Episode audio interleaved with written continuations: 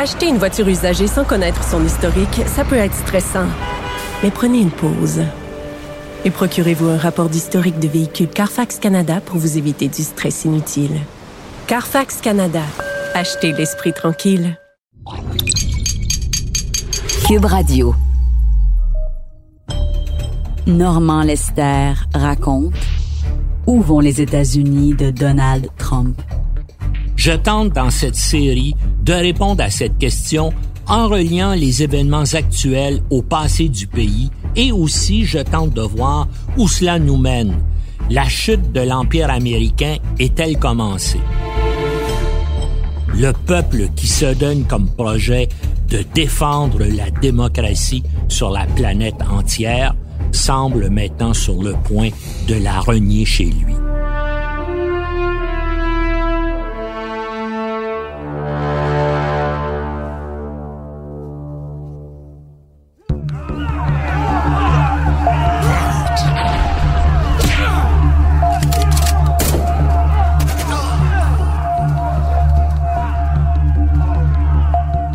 La violence est l'un des éléments dominants de la culture populaire américaine actuelle qui glorifie les effusions de sang, la brutalité et le sadisme. Les États-Unis fournissent la plupart des divertissements médiatiques violents extrêmes dans le monde. La violence domine leurs industries du cinéma, de la télévision et du jeu vidéo. Les enfants américains grandissent en regardant des dessins animés violents et en commettant eux-mêmes des actes de violence simulés dans des jeux de rôle vidéo. Au cinéma, devant les écrans d'ordinateur, comme dans la vie, l'Amérique mène le monde dans l'horreur, les massacres, les atrocités et les actes de barbarie. Les États-Unis ne sont pas le seul pays à produire des films et des vidéos violents. Ils en font cependant beaucoup plus que tout autre pays. Et seules les productions américaines connaissent une notoriété, une distribution et une projection universelle à cause de la dominance mondiale d'Hollywood. Aux États-Unis, le rôle social délétère de ces films violents est amplifié par la libre circulation des armes à feu. Dans un article paru en 2015 dans The Guardian, l'auteur américain Alex Suskin note que l'idéalisme de l'Amérique n'est égalé que par sa soif de sang. Il écrit Nous sommes une nation désespérément et interminablement accro à la violence et nous la recherchons dans nos émissions de télévision, nos livres et bien sûr nos films. Dans le musée du siège social de la National Rifle Association à Fairfax, en Virginie, on peut admirer des icônes bien aimées de la culture américaine des armes à feu. L'imposant Smith Wesson modèle 29 brandi par Clint Eastwood dans Dirty Harry le Beretta 92F utilisé par Bruce Willis dans Die Hard, les flingues qui ont donné la mort dans les grands classiques de Pulp Fiction à The Wild Bunch sont ici glorifiés. La NRA est fière de son exposition Hollywood Guns, la salle consacrée aux armes à feu rendue célèbre par l'industrie cinématographique est la plus populaire. Deux journalistes du Hollywood Reporter, Gary Bound et Scott Johnson, démontrent dans une enquête les liens qui unissent les fabricants d'armes à l'industrie du cinéma. Les deux journalistes parlent d'un partenariat parfois antagoniste mais fructueux entre l'industrie des armes à feu et Hollywood. Les fabricants d'armes disent qu'il n'y a pas de meilleure façon de faire la promotion de leur image de marque, de commercialiser et de vendre une arme que de la placer dans une grande production hollywoodienne. C'est un extraordinaire placement de produits et en plus, c'est gratuit. Une apparition d'armes à feu comme les différents modèles Beretta dans la série mafieuse de Sopranos peut propulser leur vente pendant les décennies durant lesquelles les reprises vont être diffusées. Une consultante indépendante en licence d'armes à feu, Angelina Giudice, affirme cependant qu'il y a des gaffes de placement de produits qu'il faut éviter. Il ne faut jamais tirer sur des chiens ou des enfants et l'arme ne doit jamais mal fonctionner.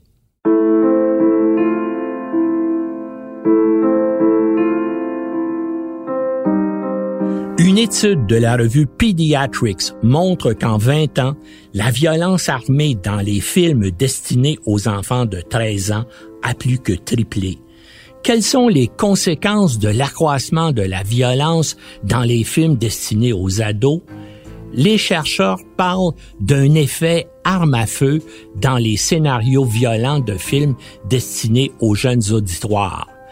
Cet effet arme à feu veut que leur présence dans des films augmente les impulsions agressives de ceux qui les regardent.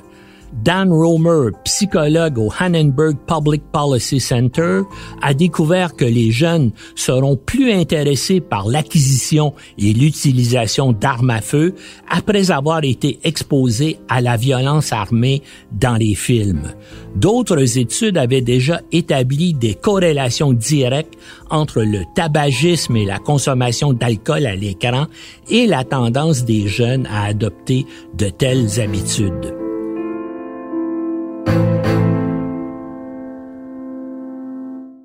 L'effet arme à feu de la culture populaire américaine et la grande accessibilité de ces armes rendent plus facile les tueries de masse par des ados troublés. Les effets ne sont pas les mêmes dans d'autres pays où les films d'Hollywood sont largement consommés, comme au Canada et en Europe. L'accès des jeunes de ces pays à de telles armes est extrêmement limité et elles ne constituent pas des icônes de la culture nationale comme aux États-Unis. Les parents américains, eux, ne peuvent espérer élever leurs enfants dans un environnement sans violence. 90% des films, 68% des jeux vidéo et 60% des émissions de télévision comporte des scènes de violence selon Carolyn Knorr, éditrice en chef de Common Sense Media, qui suit ces questions. Et ce sont les émissions pour enfants qui contiennent le plus de violence de toutes les émissions de télévision. À l'âge de 18 ans, le jeune Américain aura vu 16 000 meurtres simulés à la télévision.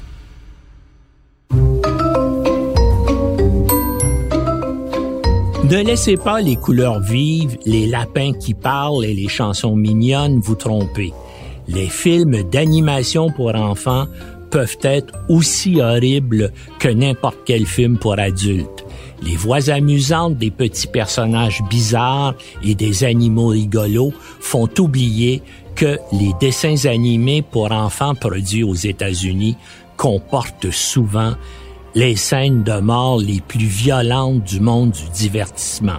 Au fil des ans, des centaines de meurtres, de mutilations, de défenestrations, de strangulations ont été ignorés parce qu'ils sont commis dans des dessins animés par des personnages sympathiques et bouffons comme Tom and Jerry, Bugs Bunny ou l'indestructible Wild E. Coyote qui soumet ses adversaires au pire supplice.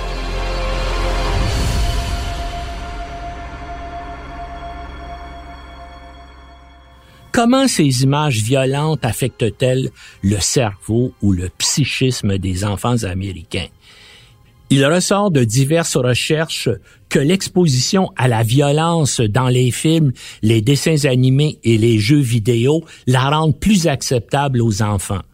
Socialement, les enfants sont conditionnés par ce qu'ils regardent et ce qu'ils entendent dans leur environnement familial dans lequel la télévision occupe une place significative. Ils imitent ce qu'ils voient et ce qu'ils entendent quand un enfant voit la violence comme un moyen de résoudre un problème, cette façon s'incruste dans son système nerveux central. Certains comportements ne sont pas simplement appris, mais fixés sur le plan neurologique et donc difficiles à changer. Le processus en cours à l'âge de 4 ans se poursuit à l'école primaire et à l'adolescence. Les enfants, les adolescents et certains adultes veulent imiter ceux qu'ils voient et admirent dans la vie et dans les médias. Comme pour la mode, il y a un effet d'entraînement, un besoin de faire comme tout le monde. L'enfant devient le régime médiatique qu'il consomme des chercheurs de l'Université de Washington se disent particulièrement préoccupés par le groupe d'enfants manifestant le plus de prédisposition pour les comportements agressifs, c'est-à-dire les garçons de statut socio-économique inférieur. C'est le groupe le plus disposé à être profondément influencé par la violence dans les médias et aussi le plus susceptible de s'adonner à la criminalité par un environnement familial et social défaillant, amplifié par la pauvreté.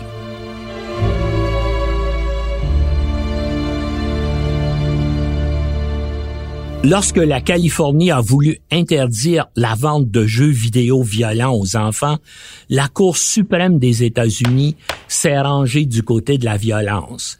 Les juges du plus haut tribunal du pays se sont moqués des efforts de l'État, soulignant que les bandes dessinées Looney Tunes sont aussi violentes que le jeu vidéo sanglant Grand Theft Auto. Les juges sur cet aspect précis avaient raison les dessins animés Looney Tunes sont d'une violence extrême. Toujours disponibles commercialement, les Looney Tunes comportent de nombreux suicides de personnages par arme à feu présentés comme des gags désopilants. Des personnages se suicident ou sont tués pour réapparaître quelques scènes plus loin.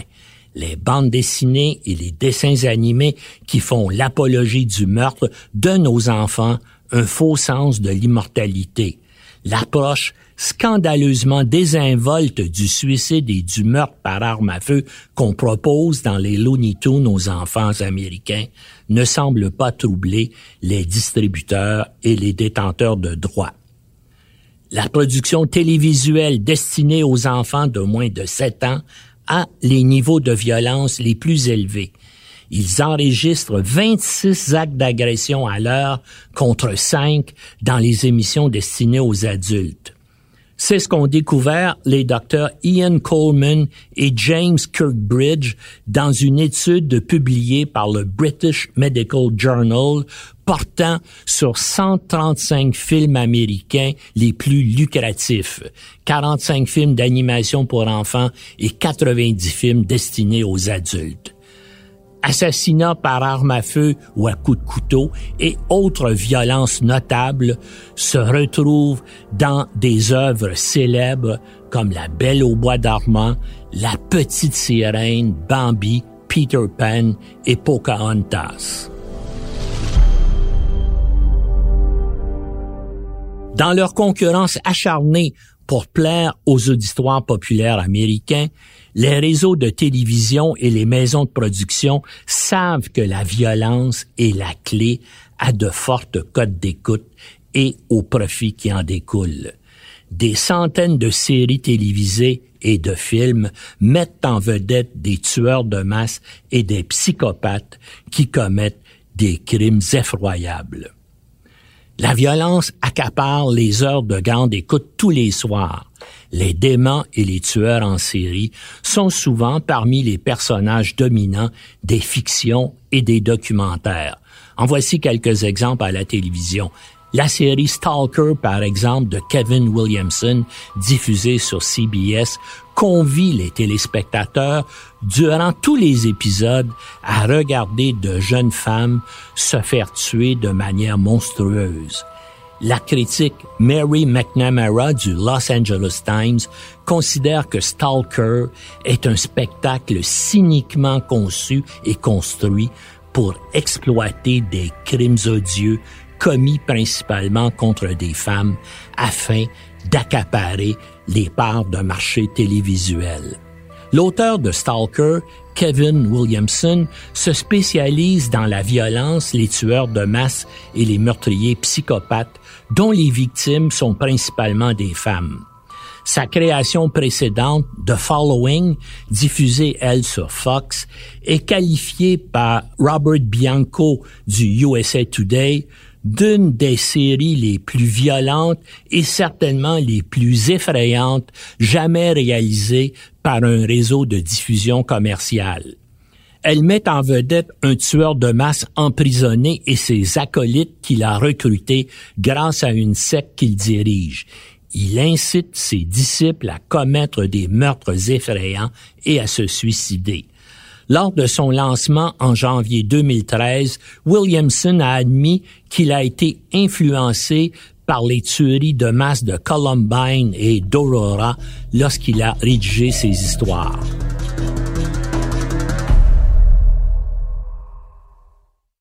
Acheter une voiture usagée sans connaître son historique, ça peut être stressant. Mais prenez une pause. Et procurez-vous un rapport d'historique de véhicule Carfax Canada pour vous éviter du stress inutile. Carfax Canada. Achetez l'esprit tranquille. Le puritanisme protestant a imposé pendant longtemps un code moral au cinéma américain.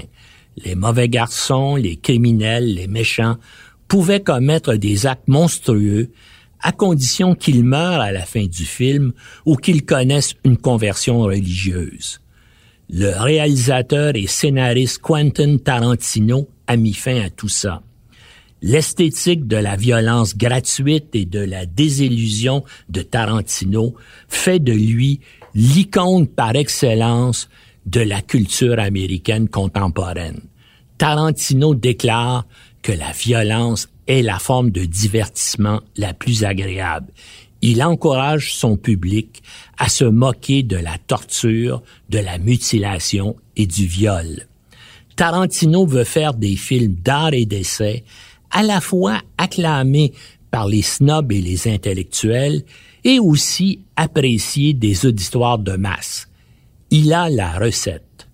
Faire des clins d'œil aux grands films de l'histoire du cinéma en y injectant des doses massives de violence pour les rendre appétissants à l'américain moyen. Le film de Tarantino Django Unchained est un western de vengeance se déroulant dans le sud des États-Unis avant la guerre de sécession. Un ancien esclave fait équipe avec un chasseur de primes pour s'en prendre à un propriétaire de plantation qui possède la femme de l'ancien esclave. Le film comporte une cinquantaine d'homicides sanglants, y compris un esclave déchiqueté par une meute de chiens, un homme battu à mort avec un marteau et trois autres atteints par balle dans les parties génitales qu'on laisse souffrir pour la satisfaction des spectateurs avant de les achever. Mark Diono du New Jersey Star Ledger ironise en disant que Tarantino aime mieux les chevaux que les êtres humains puisqu'il se croit obligé dans le générique de rassurer l'auditoire aucun cheval n'a été maltraité pour la réalisation de ce film. Un autre western vengeance de Tarantino, Kill Bill, est considéré comme l'un des films les plus violents de l'histoire du cinéma. La fameuse scène où l'héroïne s'attaque à 88 gangsters japonais remporte facilement la palme d'or si elle existait dans la catégorie violence amplifiée à une grande échelle. La scène est jugée tellement dégoulinante de sang et répugnante que Tarantino fut obligé par la Motion Picture Association of America de la convertir en noir et blanc pour la sortie en salle. Une version en couleur est disponible en ligne pour les psychopathes et les autres déviants sanguinaires.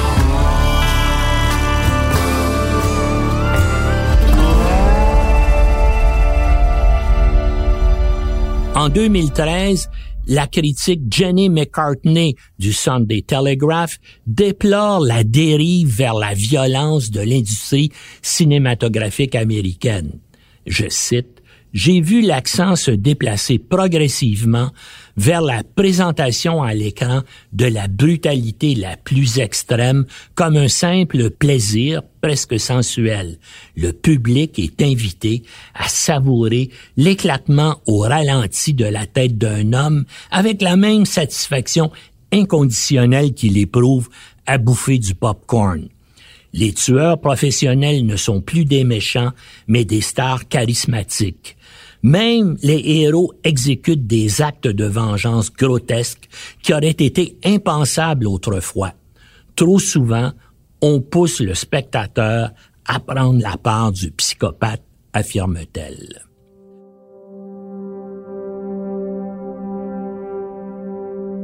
À chaque tuerie de masse aux États-Unis, la question des liens à faire entre les jeux vidéo violents et la criminalité des jeunes hommes est soulevée. La connexion perçue entre les deux est aussi vieille que le jeu vidéo avec joueurs-tireurs. Les amateurs de ces jeux et des études sérieuses contestent ce lien. Ce qui est incontournable, c'est que la culture populaire américaine est intoxiquée par la violence et que les jeux vidéo en sont la démonstration la plus criante et la plus consternante. Grand Theft Auto de Rockstar Games est un jeu vidéo qui a connu une extraordinaire notoriété et un succès commercial sans pareil en faisant l'apologie de la criminalité et en ciblant spécifiquement les adolescents et les jeunes hommes. Les cinq versions successives du jeu depuis 1997 se sont vendues à 225 millions d'exemplaires. Le jeu consiste à voler des voitures et à conduire à des vitesses excessives en état d'ébriété en option pour échapper aux policiers avec des points supplémentaires pour avoir renversé des passants ou avoir commis d'autres crimes. Une étude montre que 65% des enfants américains âgés de 7 à 12 ans ont déjà joué à Grand Theft Auto. Le monde représenté par Grand Theft Auto ressemble à la réalité américaine. On se sent aux États-Unis, un monde hyper violent, sexualisé et indécent, avide, immoral et accapareur qui incite l'individu à se défouler, à satisfaire toutes ses passions et ses impulsions au mépris des autres, des lois et des conventions sociales. Grand Theft Auto a souvent été qualifié de simulateur de meurtre. D'ailleurs, des auteurs de meurtres et de violences sexuelles ont reconnu s'être inspirés de leur expérience avec le jeu pour commettre leurs crimes.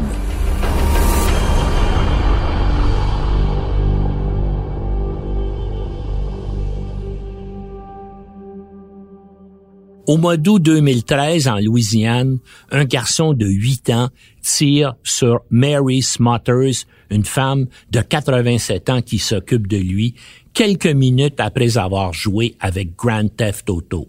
Bien que le garçon dise aux enquêteurs qu'il a accidentellement tiré sur la femme, l'enquête conduit les policiers à conclure qu'il a intentionnellement tiré sur Madame Smotter dans la nuque alors qu'elle regardait la télévision. Le jeu Grand Theft Auto que l'enfant vient de fermer récompense le joueur en fonction des meurtres qu'il accumule. Le garçon n'a fait face à aucune accusation. En Louisiane, un enfant de moins de 10 ans est exempté de responsabilité pénale.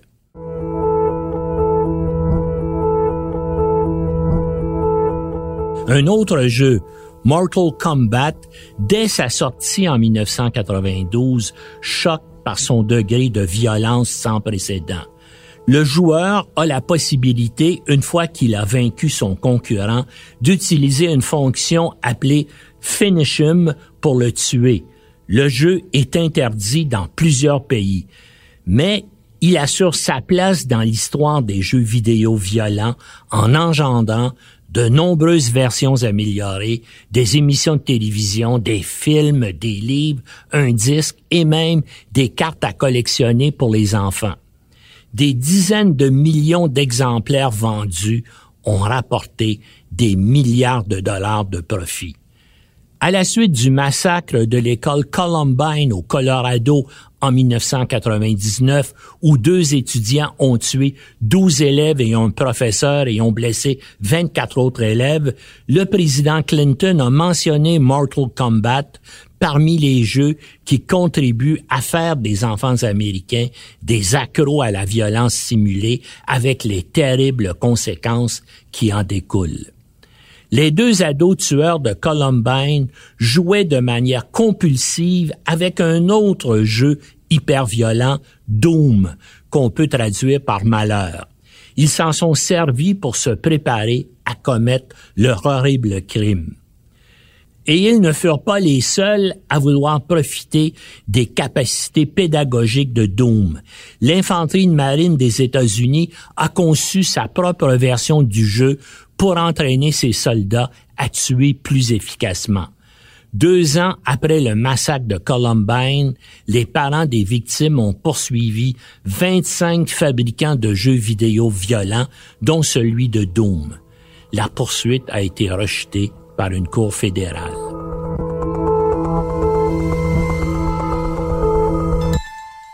Les jeux vidéo violents sont à l'origine de plusieurs tueries de masse qui ont marqué les États-Unis ces dernières années. James Holmes, un étudiant au doctorat en neurosciences de l'Université du Colorado, a tué 12 personnes dans un cinéma d'Aurora dans cet État le 20 juillet 2012. Il était un adepte de jeux vidéo violents comme Diablo et World of Warcraft. En décembre 2012, Adam Lanza, 20 ans, a tué 26 personnes, dont une majorité d'enfants, à l'école primaire Sandy Hook au Connecticut. Il avait déjà tué sa mère et alors que les premiers intervenants arrivent sur les lieux, Lanza se tire une balle dans la tête. Il est un accro des jeux vidéo violents et obsédé par les assassinats de masse et les tueries en série. En 2009, à l'âge de 17 ans, il commence à fréquenter les sites Internet spécialisés dans les jeux vidéo violents et les tueurs de masse.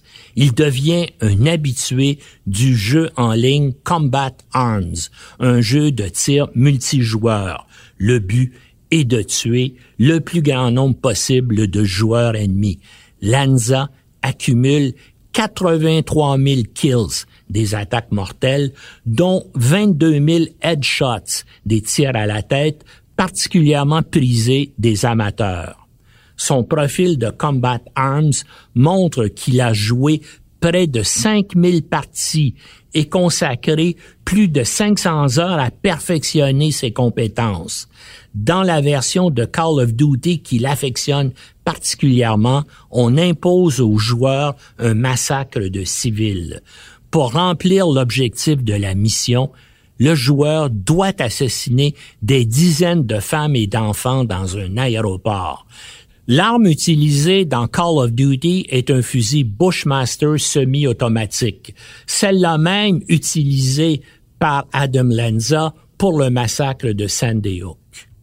Le lobby des armes à feu a recours à ces jeux vidéo de violence extrême pour faire la promotion des armes fabriquées par ses membres.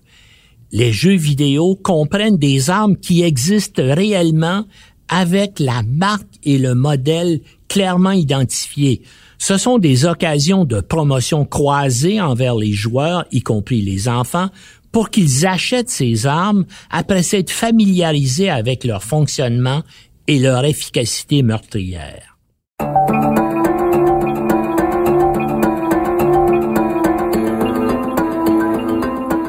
Et la violence extrême de la société américaine s'exporte par ces jeux vidéo.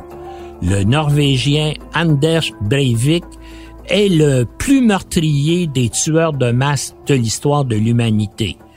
Le 22 juillet 2011, il a tué 69 personnes dans un camp pour jeunes en Norvège, après en avoir tué huit autres au centre-ville d'Oslo. Selon le manifeste qu'il publie en ligne, Breivik est un joueur avide des jeux World of Warcraft et Call of Duty. Breivik explique qu'il a eu recours à ce dernier jeu pour s'entraîner en vue du massacre. Ici même à Montréal, le 13 septembre 2006, Kim Virgil, 25 ans, tue une personne et en blesse 19 autres au collège Dawson avant de se suicider. Sur Internet, il affirme que son jeu vidéo préféré est Super Columbine Massacre. Lors du crime, Gill est vêtu d'un trench coat noir comme les deux tueurs de Columbine. L'American Psychological Association, la plus grande organisation représentant les professionnels de la psychologie aux États-Unis, est formelle. Dans un rapport sur les jeux vidéo, elle écrit que la recherche démontre une relation constante entre l'utilisation de jeux vidéo violents et l'augmentation du comportement agressif, des cognitions et des pulsions agressives et diminue les comportements prosociaux, l'empathie et la sensibilité à l'agression. En conclusion, la question revient. La violence médiatisée inspire-t-elle la violence réelle aux États-Unis? Comme toutes les cultures nationales, la culture américaine en dernière analyse est l'ensemble des histoires qu'elle raconte au fil des générations. Dans ses manifestations les plus médiatisées, films, séries télévisées, jeux vidéo, musique, la culture américaine glorifie la violence. Les producteurs d'Hollywood et de New York savent en tirer profit. Après la tuerie d'Orlando en 2016, la critique afro-américaine Rebecca Theodore Vachon affirme, pour parler franchement, le noyau des valeurs américaines est enraciné dans la violence.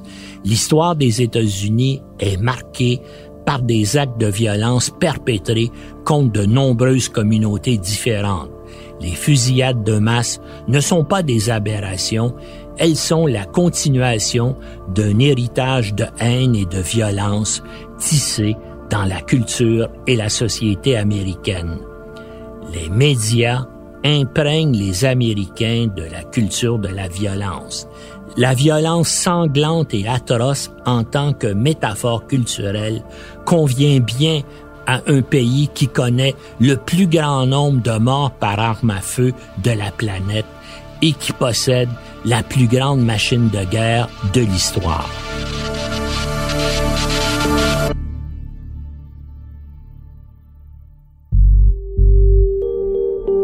Un balado de Normand Lester. À la réalisation, Bastien Gagnon La France. Au montage, Philippe Séguin. Une production Cube Radio.